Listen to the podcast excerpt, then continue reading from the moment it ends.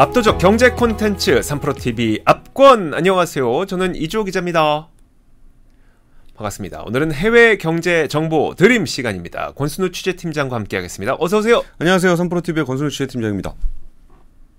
해외 경제 정보 드림 시간입니다. 네, 그렇죠. 예. 아, 진짜 전 세계에서 무슨 일이 일어나고 있는지 이거 하나만 들으면 다 알 수 있습니다. 예. 그 일단 국내에 있는 79개 기관이 해외 경제 정보 드림에다 정보를 제공하고 있고 코트라 자체적으로도 한 127개 무역관, 음. 전 세계에 있는 127개면 뭐 거의 거의 어지간한 나라 다 나가 있다는 네. 다 나가 있다는 얘기인데 거기서 무역관에서 굉장히 생생한 리포트들을 매일매일 올려주고 있어서 네.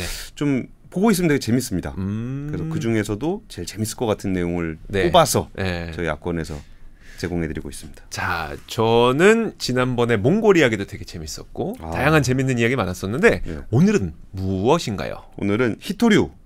와, 이 민감한 뭐 우리가 민감할 건 없죠. 세계적으로 민감한. 예. 네, 그러니까요. 좀 예민한 얘기인데 그 8월 1일부터 네. 중국이 갈륨이랑 게르마늄 수출 통제를 하겠다고 아. 얘기를 좀 하고 있어요. 네. 그 시행을 하게 되는데 그러면 이제 갈륨 게르마늄을 이제 상부 허가를 받아야 된다는 음. 거예요. 근데 갈륨은 질산 갈륨 반도체가 차세대 반도체로 좀 각광을 받고 있는데 네. 뭐 아직까지야 이제 실리콘 쓰니까 괜찮겠지만 갈륨이 없으면 갈륨이나 게르마늄이 반도체하고 태양광 셀 쓰거든요. 네.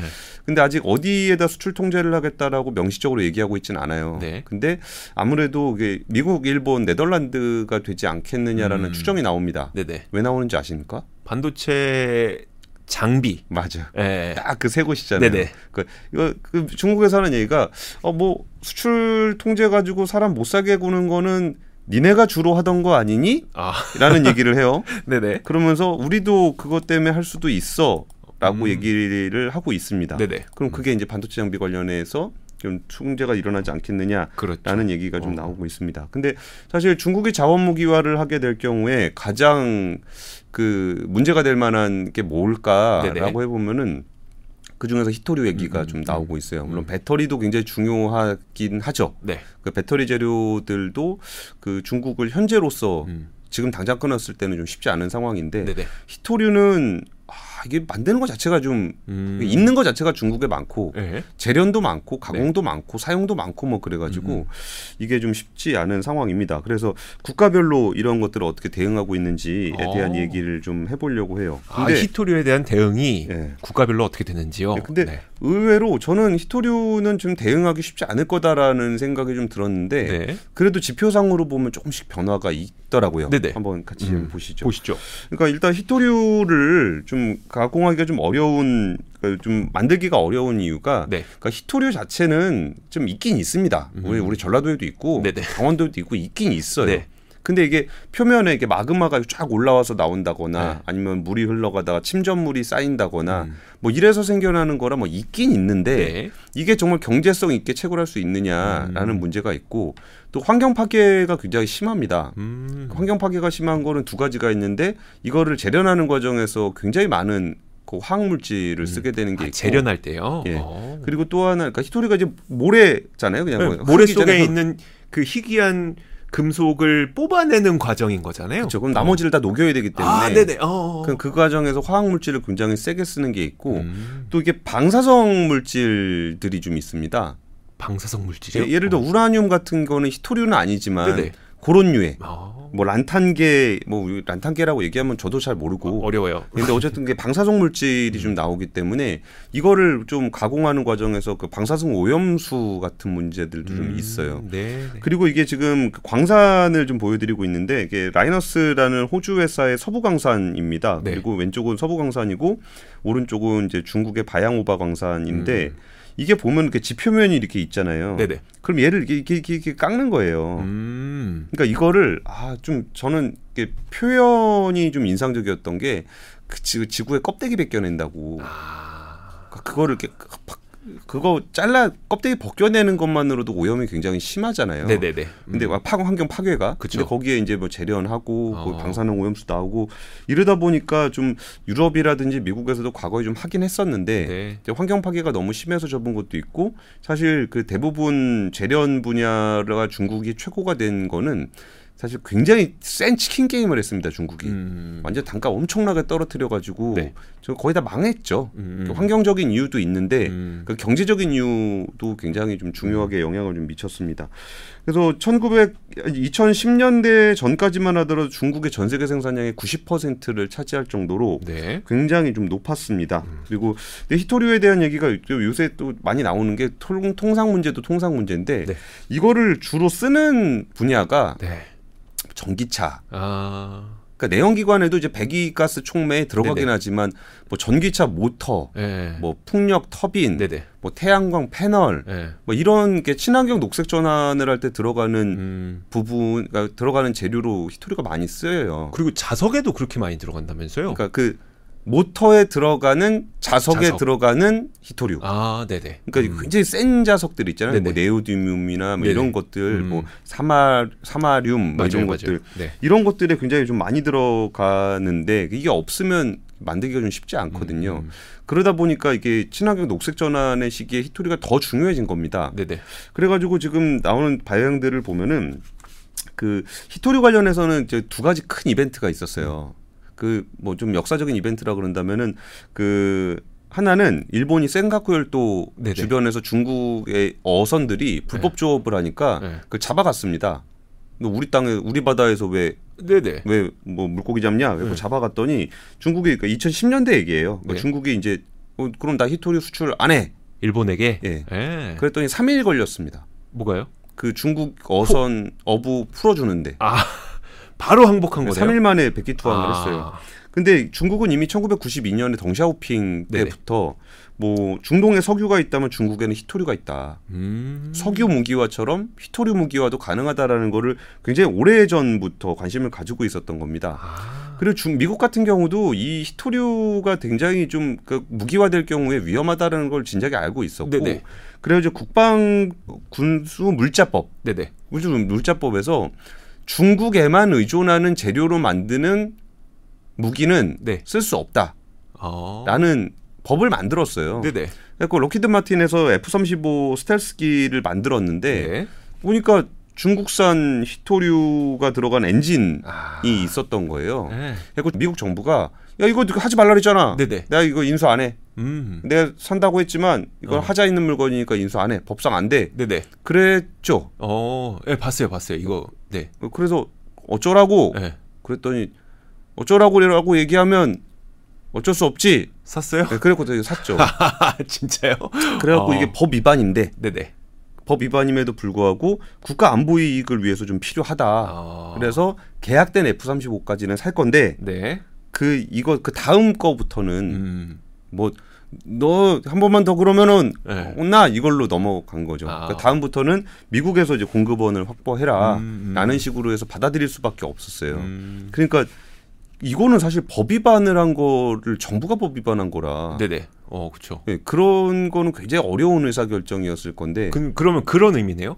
정부조차 네. 본인들이 만든 법이지만 그걸 어쩔 수 없이 사들여야만 할 만큼 예. 히토류는 사실 중국을 제외하면은 공급받기가 참 어려운 거구나라고 그렇죠. 봐야 되는 거네요. 그러니까 전 세계 생산에서 뭐 24만 톤 기준으로 중국이 14만 톤 정도 하고 있는데 네. 이것도 60%가 이게 줄어든 겁니다. 이게 2010년대까지는 90%가 넘었는데 아... 지금은 한 60% 정도를 차지하고 있어요. 근데 그것도 어 제가 히토류 얘기하면 좀 암담해지는 측면이 없잖아 있긴 하지만 네.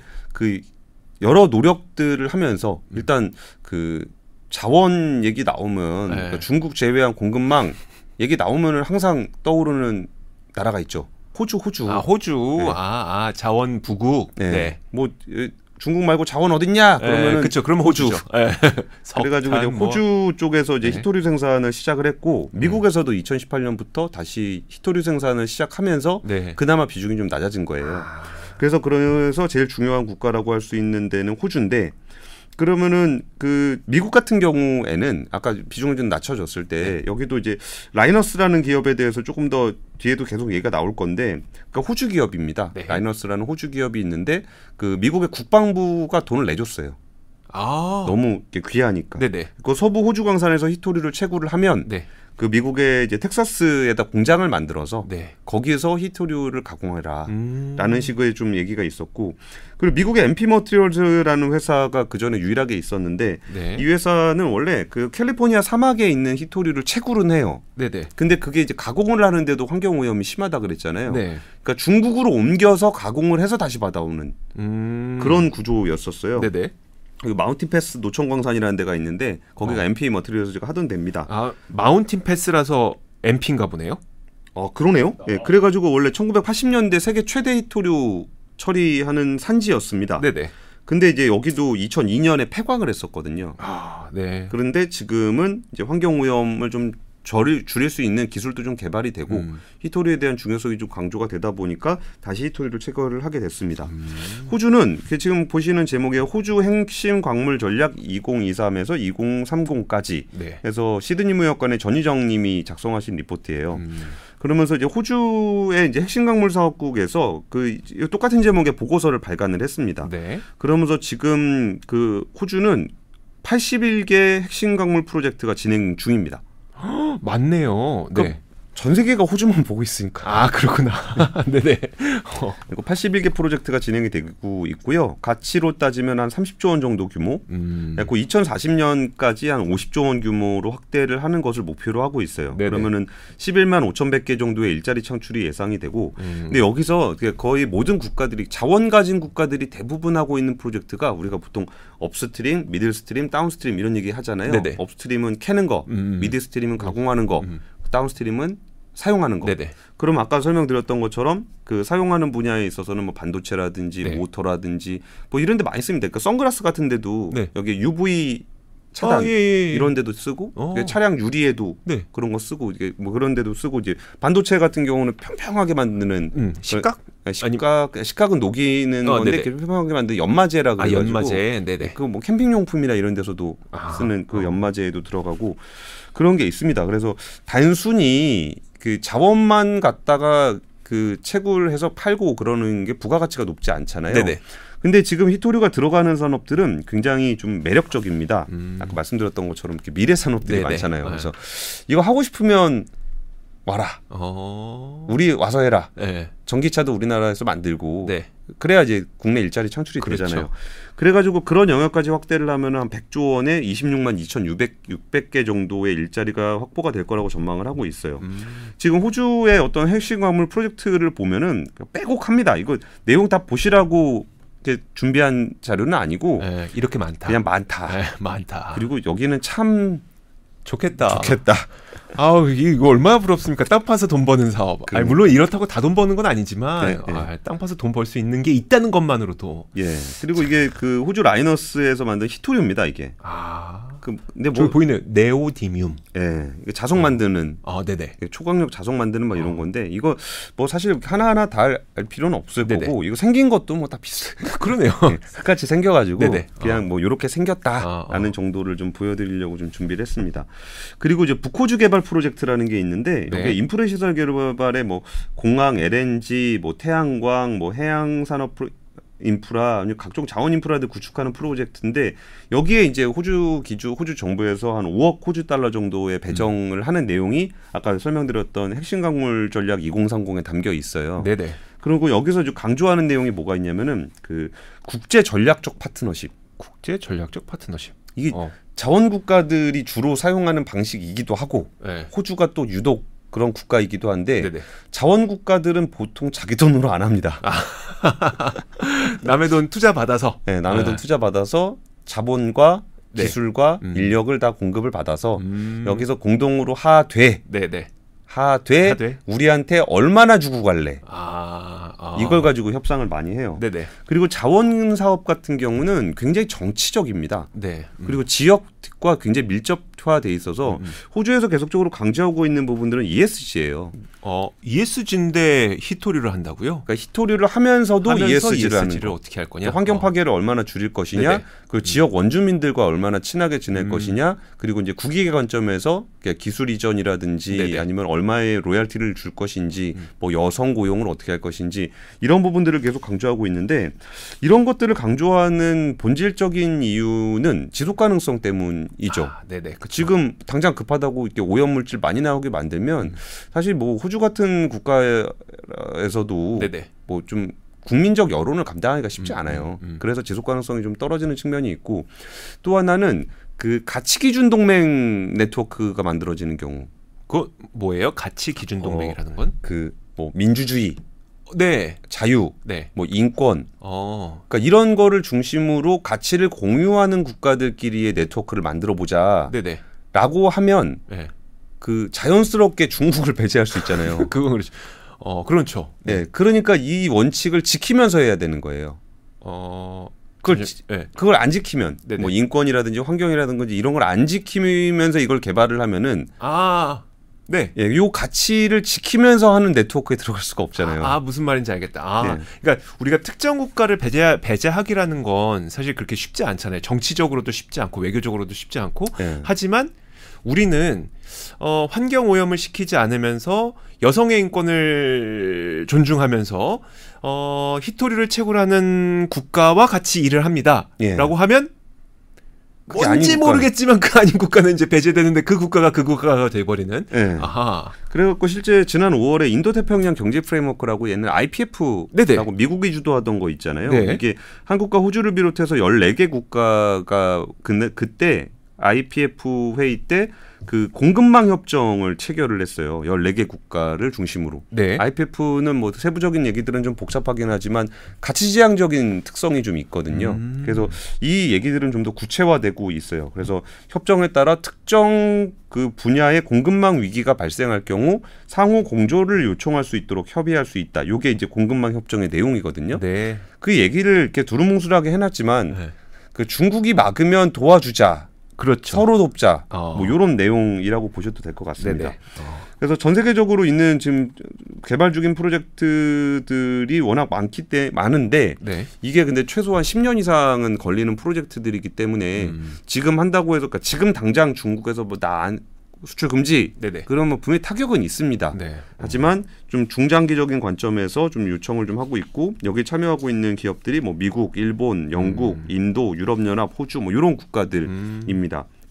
그리고 라이너스라는 기업은 아까 좀 자주 등장합니다. 네. 이 지금 코트라 리포트 여러 개 리포트를 제가 소개를 해드릴 건데 음. 거의 다 등장을 합니다. 아. 그래가지고 이게 결국은 그 동맹 안에서 움직이는 그런 비중이 점점 점점 확대되고 있다는 점을 어. 미리 말씀드리고 어. 구체적으로 조금씩 한번 더 들어가 볼게요. 그러니까 뭐 리포트를 다양하게 보내, 보여주신다는 거는 호주 얘기도 들었고 뭐 네. 뭐 다른 국가 얘기도 들을 텐데 네. 다른 국가 얘기를 하는데도 이 호주의 라이너스가 계속 등장한다고요? 그렇죠. 아 그래요? 예. 오. 그래서 보시면은 그다음에 일본. 아 일본이에요? 우리나라 네. 같은 나라죠. 음, 그렇죠. 뭐가 없는 나라.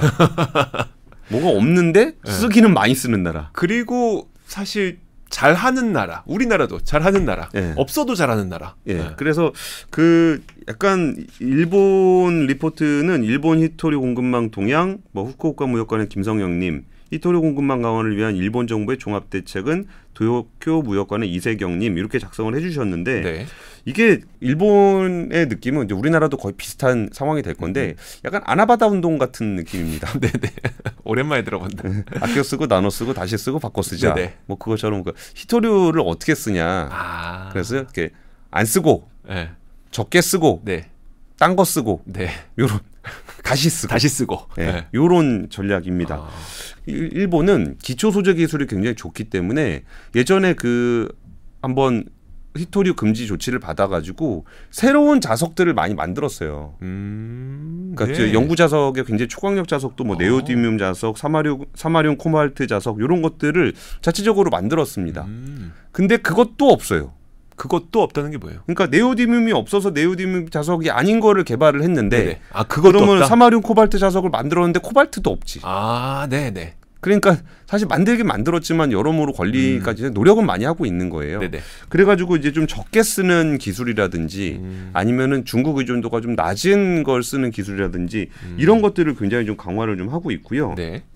그리고 이제 일본의 이제 자동차 회사들도 이제 구동 모터 모터에 히토리 안 쓰는 움직임들이 많이 나타나고 있어요. 네. 뭐 예를 들면은 그 닛산 같은 경우에 네. SUV 전기차 아리아에 영구 자석이 들어가는데 권성 계자형 모터 음. 뭐 이게 뭔지는 저도 잘 모르겠습니다만 네. 영구 자석을 사용하지 않는 방식으로 하고 음.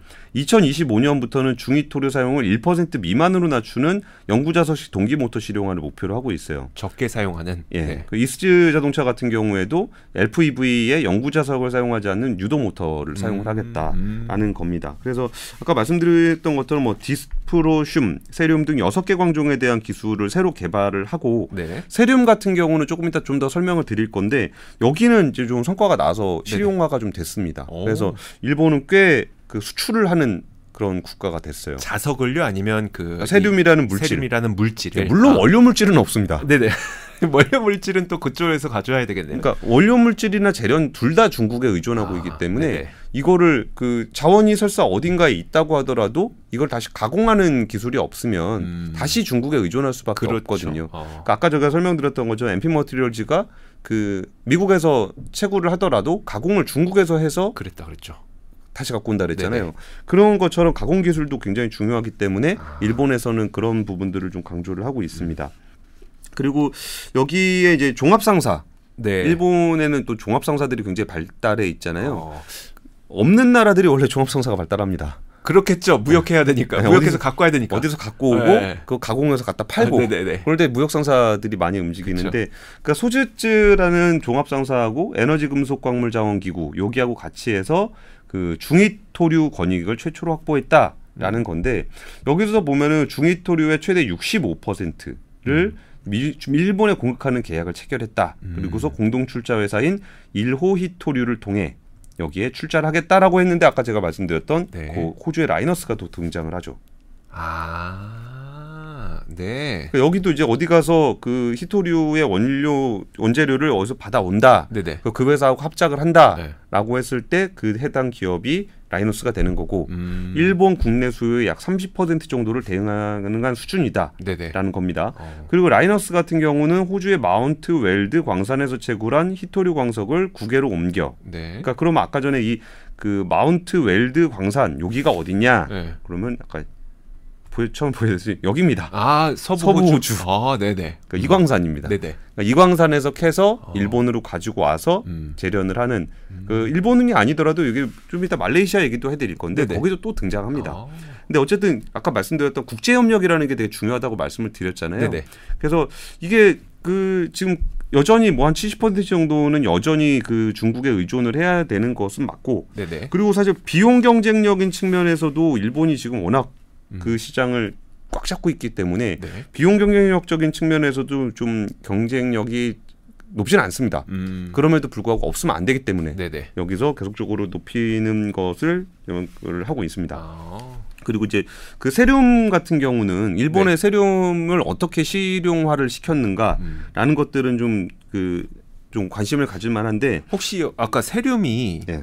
어디에 쓰이는 거라는 말씀을 해주셨나요? 아, 아, 안 했습니다. 이 아까 선글라스. 아, 그게 세륨이에요? 네, 네. 어, 거기에 그 차 유리. 네. 요로 해서 자외선 흡수하는 음. 요런 물질입니다. 음, 음. 세륨은 공기 중에 산화하기가 쉬운데 유리의 네. 규소화학 물질과 반응을 해서 유리의 그 표면을 깔끔하게 만드는 연마제. 아, 네네. 요런 걸로도 쓰고 있습니다. 음. 그러니까 뭐 사실 산출은 소량되고 중국, 미국, 인도에 많습니다. 네. 그리고 산출량의 지금 현재 한 90%는 중국에서 나오는 거는 맞아요. 네. 근데 어쨌든 이 세륨에 대한 그 실용화에 음. 열심히 노력을 해서 지금 일본 세, 세륨 화합물의 수출입 통계를 보면은 어, 중국 비중이 굉장히 낮아졌습니다. 프랑스 아. 비중이 높아지고. 네. 그러니까 많이 극복이 된 거죠. 그리고 아 근데 점유율이 너무 극단적으로 차이가 나는데요? 그러니까 이거 많이 아. 그러니까 이거 세륨 같은 경우를 딱 유독 하고 있는 네네. 이유가 음. 다른 것들을 에 비해서 네. 세륨이 이제 내재화가 많이 된 거예요. 음, 음. 그러면서도 중국 비중이 낮으면서 보면 프랑스, 에스토니아, 오스트리아, 미국 네. 여기만 보더라도 다 서방 국가들이죠. 그렇죠. 그러니까 네. 여기서 수입을 했을 때의 공급망 부담을 좀 덜 수 있는 거고. 네. 그러면 이제 일본이 수출을 하는 것의 점유율을 보면은 미국이 32.1, 한국이 25, 뭐 중국이 소량이 있습니다. 네. 그러면 요게 요렇게 되면은 아, 그 우리하고 일본은 어떤 관계일지를 애매하긴 하지만 네. 어쨌든 아까 그 신뢰 기반 네트워크라고 할 수 있는 IPF 국가들이라고 한다면 이쪽에다가 일본이 공급을 해준다 그러면은 이제 서방 국가들은 조금 더 그렇죠. 중국에 대한 네. 부담을 좀 덜 수 있는 상황이라 이 세륨 케이스를 좀 음. 이렇게 그 글로벌하게도 많이들 보고 있어요. 음, 음. 다른 부분에서도 이렇게 좀 우리끼리 네네. 그러니까 중국에서 만약에 막는다고 하더라도 음. 음. 우리끼리 할 수 있도록 해야 된다. 근데 여기서 중요한 거는 중국이 막는다고 하더라고가 아니에요. 왜냐하면 네. 얘네들끼리 할 수 있을 것 같으면 안 막습니다. 아 그렇겠죠. 아, 그러면 그 그제서 이제 바뀌겠죠. 아니 우리 거 사, 우리 네. 거 싼데 이렇게 바뀌겠죠. 그렇죠. 네. 그러니까 이거는 어느 정도의 공급망 안정성을 이렇게, 이렇게 dual vendor로 가져가면 음. 그쪽에서 안 막아요. 네네. 어. 그런 효과가 또 있기 때문에 이게 야 그래도 한 절반 이상은 또 중국에 의존하고 있는 거 아니냐라고 생각하실 수도 있겠지만 네. 의존도가 90% 이렇게 갈 때보다는 음. 훨씬 더 안정적이다. 그렇겠네요. 그러니까 단순 아. 비율의 문제가 아니라 아, 사라져야 되는 게 아니네요. 예, 예. 아, 전 당연히 사라져야 된다 생각했는데 예. 그게 아니라 사실 중국을 제외한 다른 공급망에서 받아오는 걸 절반이라도 예. 절반이도 확보하면 그제서야 이제 중국은 돌아설 수도 있겠죠. 그렇죠. 우리 우리 거 써주세요. 그러니까 어, 뭐 해봤더니 우리만 손해네. 어, 네네. 이런 일이 생겨. 예전에 한일 수출 규제 때 좀 그랬었잖아요. 화이트리스트 때 그랬었죠. 그러니까 일본 네. 쪽에서 막으면 우리가 쓰러질 줄 알았는데 네. 오히려 딴 데서 구해오고 막 그러니까 내재화 다 해버리고. 네. 네. 그러다 보니까 그런 일들이 생겼다는 점과 일맥상통합니다. 어. 그리고 이제 말레이시아도 좀 중요한 국가인데 이제 말레이시아 콜라룸푸르 무역관의 신승옥님이 쓰신 히토류 히토 연구자석 생산 및 현지 동향이라는 내용입니다. 근데 여기에서도 또 중요한 부분이 그러니까 말레이시아에도 이게 히스토리가 많이 있어요. 네네. 그, 그 말레이시아 광물지질과학부에 따르면 페락주에 168만 7,500톤의 히토류가 매장돼 있고 한 202억 달러 정도의 가치가 있다고 해요. 음. 그러면 여기서 이제 말레이 정부는 2021년부터 10년 동안 광물 생태계를 구축하는 MIT 2030 계획을 발표를 했어요. 네. 근데 여기서 또 중요한 이유가 그 아까 라이너스 얘기를 좀 드렸잖아요. 네. 그 라이너스의 가공 공장이 말레이시아에 있습니다. 아~ 그리고 지금 말레이시아는 기본적으로 자기네가 히토류가 좀 있기 때문에 네. 근데 거기서 이제 가공을 하거나 그럴 수 있는 기술적인 역량은 좀 약해요. 네. 그래서 지금 여기는 중국의 전문가들도 많이 와 있습니다. 음. 그래서 캐다 주 정부는 중국 전문가들의 지원을 받아서 현지 기업들과 함께 히토류 원소를 채굴하는 양해각서를 체결을 했어요. 네. 그러니까 이게 중국이 와서 하더라도 네. 거기서 하면 하는 거예요. 어, 어, 그 무슨 말이에요? 그러니까, 그러니까 우리가 이거를 네. 너무 이렇게 무자르듯이 뭐 냉전 시대처럼 맞아요. 중국 안에 네. 뭐너 우린 월드컵 어, 올림픽도 같이 안 해. 네네. 뭐 이런 분위기가 아니잖아요. 네. 그럼 상호 협력을 할 수 있는 부분들은 여전히 좀 하면서도 좀 견제를 하는 건데 음. 그럼 말레이시아가 그럼 완벽한 서방 국가냐? 그렇게 보긴 좀 어렵죠. 그렇기는 어렵잖아요. 네. 그러니까 말레이시아는 오히려 이 상황에서 중국 전문가들의 지원을 받아서 이 그 케다주 네. 쪽에다가 네. 이 히토류 관련한 어. 설비를 좀 깔려고 하는 거고 그리고 또 말레이시아는 약간 인구 특성상 중국 화교분들도 인구가 많잖아요. 그런 그쵸. 것들도 하긴 그리고 그런데 거기서 야, 중국은 안 돼. 라고 하면 사실 말레이시아에 살고 있는 분들이 아예 사업을 못 하게 되는 거니까 그것도 좀 그러네요. 그렇죠. 어. 그래가지고 오히려 히토리 프로젝트를 2010년부터 해서 생산이 좀 이루어지고 있습니다. 훌루 페락 지역에서 하고 있는데 네. 여기서 이제 비방사성 희토류 원소 가공 센터. 그러니까 비방사성이라는 게 또 나름 중요합니다. 네. 방사성이라 그러면 또 오염 물질 그렇죠. 문제가 좀 있기 때문에 네. 그런데 그래서 지금 페락주에서 생산한 부분들은 뭐 중국으로부터 로얄티도 좀 어느 정도 받고 있고요. 음. 한 올해 5월에 한 38만 달러 정도를 받고 있고 음. 그러면서 점점 그 여기서 또 중요하게 생각하는 포인트가 만든 거를 중국에 보내는 거 있잖아요. 네. 그거를 좀 덜 하고 싶어 해요. 그러니까 원광을 보내는 걸 별로 안 하고 싶어요. 어. 그러니까 자체적으로 네. 그러니까 이게 거의 자원 국가들의 공통적인 특성인데 네. 원강만 보내면 부가가치가 없잖아요. 그렇죠. 그러니까 원강을 그냥 보내는 게 지금은 그냥 그냥 보내는 정도 음. 음. 수준의 일을 하고 있지만 그 다음엔 재련도 하고 음. 가공도 하고 실제 사용도 하는 네. 그런 클러스터를 만들고 싶어 하는 거예요. 음. 그래가지고 지금 그 중국으로 수출하는 비중을 좀 줄이면서 음. 자체적으로 활동 가공하는 활동 비중을 높이려고 하고 있어요. 음. 근데 여기는 어떤 이슈가 있었냐면은 올해 5월에 그 그러니까 라이너스가 히토리 정제 공장이 있는데 네.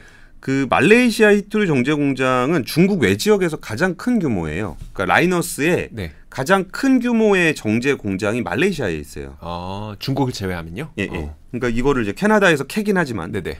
그래서 거기에서 하는데 이 정제 공장에서 그 방사능 누출 문제가 좀 있다 그랬잖아요. 네네네. 그래가지고 이제 환경 문제 때문에 지역 사회가 굉장히 반대를 하고 있는 상황이에요. 음, 음. 그래가지고 요거를 원래 그 올해 7월까지 이렇게 빼기로 했습니다.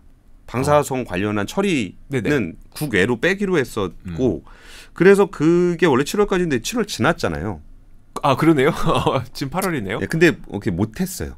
못 뺐어요. 아. 그러면은 사실 그 면허를 좀 박탈을 당해야 되는 상황이 됐는데 네네.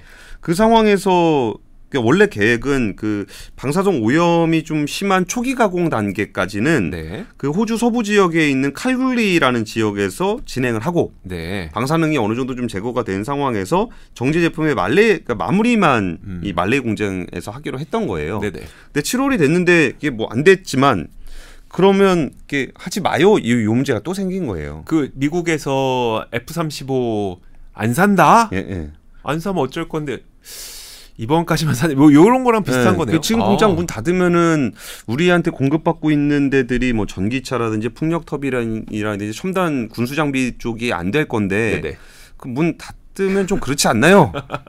그랬더니 그 알았다. 그럼 좀, 좀 연장하자. 네네. 그래갖고 내년 1월까지로 연장이 돼서 음흠. 지금 보여드리고 있는 거는 라이나스사에서 했던 보고서예요. 코트라 자료를 참고한 건데 영어로 써 있긴 한데 이게 요 초기 단계들 있잖아요. 네. 1번, 2번 이 초기 단계 음. 요 초기 단계를 이제 호주에서 네. 수행을 해서 요거를 실어서 말레이로 보내고 음. 그러니까 이 후반 단계에서는 그 음. 방사능 처리가 좀 된 상태로 와라라는 네. 겁니다. 음. 그래서 그 말레이시아 정부 같은 경우도 이제 표준 운영 절차라는 것이 있는데 네. 이게 표준 운영 절차를 해주냐 안 해주냐에 따라서 면허 실질적인 면허 효과가 음. 좀 있어요.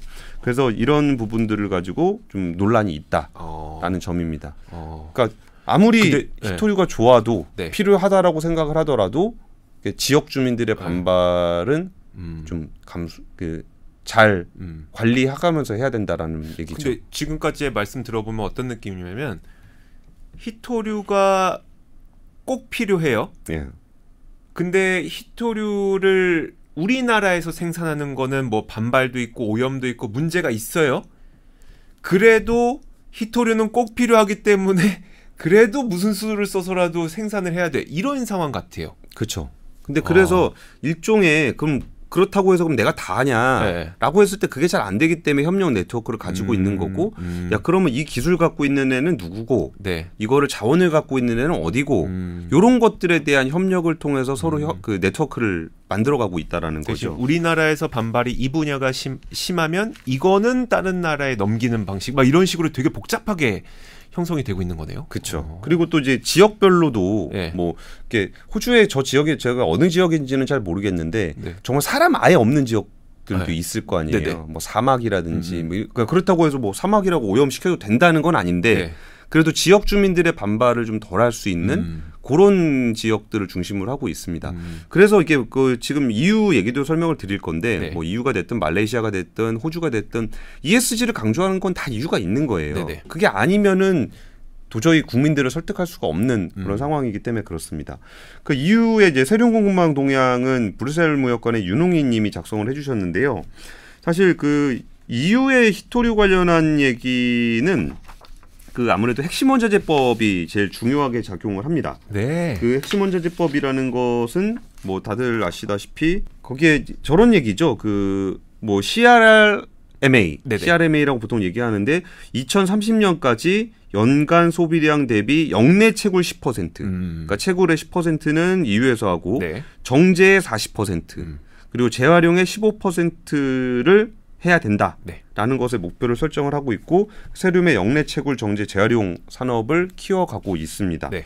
근데 수입이 불가피할 경우라고 음. 하더라도 2030년까지 단일 제3국 의존도를 65% 이하로 저감하겠다. 네. 단일 그 제3국. 네. 말씀 음, 네. 네. 가운데 있는 국가 네네. 있잖아요. 그 나라를 그냥 지칭하고 있다라고 좀 생각이 되고 있는 네네. 거예요. 유럽연합은 현재 한 4천 톤 정도의 세륨 화합물을 소비하고 있는데 사용처는 석유 속매 총매의 한 60%, 연마제 20%, 유리 및 세라믹 가공의 12% 정도가 됐습니다. 아, 저는 안 그래도 아까 세륨이 그 선글라스에 쓰고 그 자동차에 쓰고 한다길래 그렇게 중요해 보이진 않는데라고 생각을 아. 했었는데 그게 아니네요. 네. 근데 여기서 보시면은 이걸 더 전으로 가보면 좋을 건데 지금 보시면은 2000년대 초반만 하더라도 네. 여기가 중국입니다, 요 색깔. 네. 중국 비중이 엄청 높죠. 그러네요. 근데 이게 쭉 내려오는 게 보이잖아요. 네. 그러니까 EU 차원에서도 세륨에 대한 의존도를 낮추기 위해서 중국 의존도를 계속적으로 낮춰왔던 거예요. 어... 그래가지고 이제 쭉 잘 낮췄는데 네. 그 낮췄을 때 어디가 늘어났는가를 봤더니 러시아네요. 러시아. 하필. 아 그러니까 이게 사실 아... 그 전에 러시아는 그렇죠. 그게 좀 친하게 지냈었잖아요. 맞아요. 네. 가스도 네. 그렇고. 네네. 그래가지고 이제 러시아를 많이 늘리는 방식으로 다변화를 하긴 했습니다. 아... 근데 이게 다변화의 효과가 얼마나 있는지 지금 현재로서는 좀 이 뒤로 아, 22년, 23년, 23년 되면 어. 떻게 될지 그거는 좀 잘 모르겠습니다. 네. 그리고 여기 늘어난 국가 여기 요 있죠 여기. 아 예. 여기가 바로 말레이시아.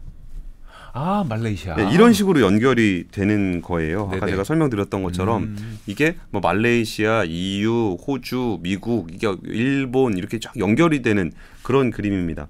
그래서 같이 보시면은 그 화합물의 수입 현황을 네. 봤을 때 그 중국 그러니까 처음에 2020년에 러시아 비중이 한 그러니까 금액 기준으로 봤을 때 한 10.9 정도였다가 네. 2020년에 34.6으로 굉장히 큰 폭으로 늘었어요. 네네. 근데 여기도 중국도 좀 늘긴 했지만 뭐 소폭 늘었고 아, 그렇죠. 원래 없었던 말레이시아 비중이 이렇게 크게 음. 늘어나는 모습을 음. 보이는 거죠. 네. 그래서 이게 이제 EU 차원에서의 좀 다변화를 했던 게 있고 음. 그리고 이제 수출처 수입처를 같이 보시면은 네.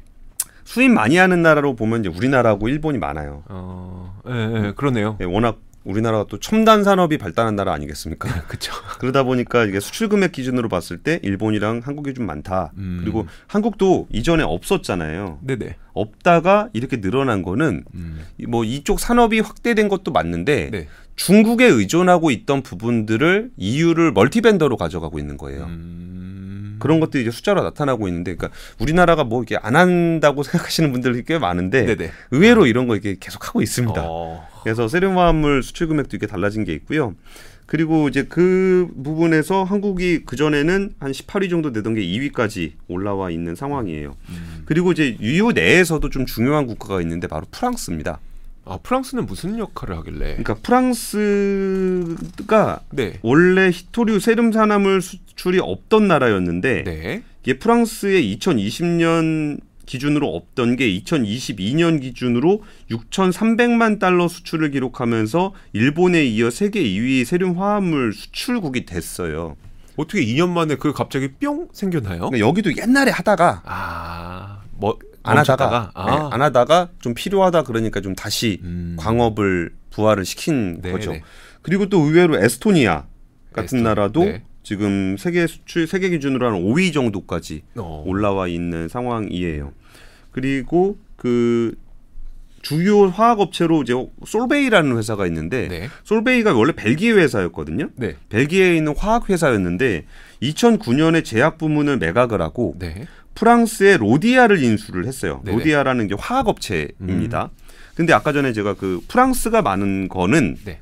솔비아라는 솔베이라는 벨기에 회사가 네. 자기네 제약 부문을 접고 음. 프랑스에 있는 로디아라는 회사를 인수를 해서 네. 그 로디아 공장에서 만들어지고 있는 자동차용 희토류 촉매 그 부분이 생산이 프랑스를 중심으로 이루어지고 있기 때문이에요. 음. 그러니까 그것도 이제 네트워크의 효과인 거죠. 음.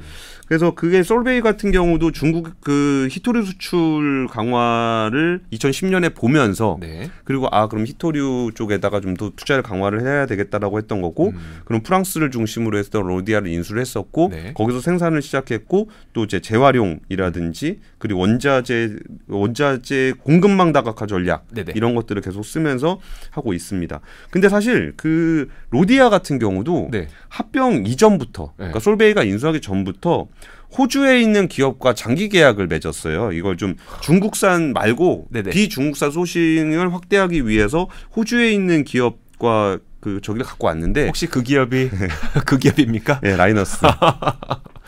아 그냥 대장이네요 라이너스는. 네, 라이너스하고 아. 장기 계약을 맺어서 네. 중국산을 좀 줄여가는 모습을 좀 보였었고 또 이제 현재 프랑스 생산 현장에서의 그 세륨 중에 그러니까 네. 프랑스에서 뭘 가공하고 있는 그런 그뭘 만들 뭐 쓰고 있는 그런 세륨의 대다수는 그 말레이시아산. 어. 근데 말레이시아도 라이너스 그죠. 어. 그 말레이시아산 세륨을 가공하고 있는 것으로 지금 리포트에서 얘기를 하고 있어요. 오. 그래서 결국은 지금 글로벌 세륨 채굴과 정제 용량이 중국에 좀 집중돼 있긴 한데 네. EU 차원에서도 그렇고 이제 핵심 원자재법에서도 이제 그런 것들을 다 내용을 규정을 하고 있고 음. 그리고 이 부분은 아까 말씀드렸던 것처럼 적게 쓰고 안 쓰고 네. 딴거 쓰고 음. 다시 쓰고 음. 재활용 기술까지 네네. 해서 그러면서도 국제적인 협력 음. 아직은 이제 국가 가 기업들이 좀 한정적이잖아요. 네네. 하지만 그 지역 거점들을 중심으로 해가지고 음. 뭔가 좀 그림이 그려지고 있다라는 느낌이 아, 있는 거고. 그러네요. 그리고 거의 어쨌든 결과적으로 중국의 비중이 좀 더 낮아지면서 네. 이그 공급망의 안정성은 음. 좀더 높아지는 모습을 보이고 있다라는 음. 말씀을 좀 드리겠습니다. 어. 그리고 결국 이제 우리나라도 거기서 굉장히 좀 중요한 네네. 그 히토류 소비 국가거든요. 네네. 그래서 이런 부분에 대해서도 이런 글로벌 네트워크가 좀 재편되고 있는 음. 그런 상황에 적극적으로 참여를 해서 음. 좀 여기에서 그 먼 미래에도 네. 공급망에 대한 위협을 받지 않는 국가가 돼야 되지 않겠느냐라는 아. 말씀을 좀 드리고 싶습니다. 알겠습니다.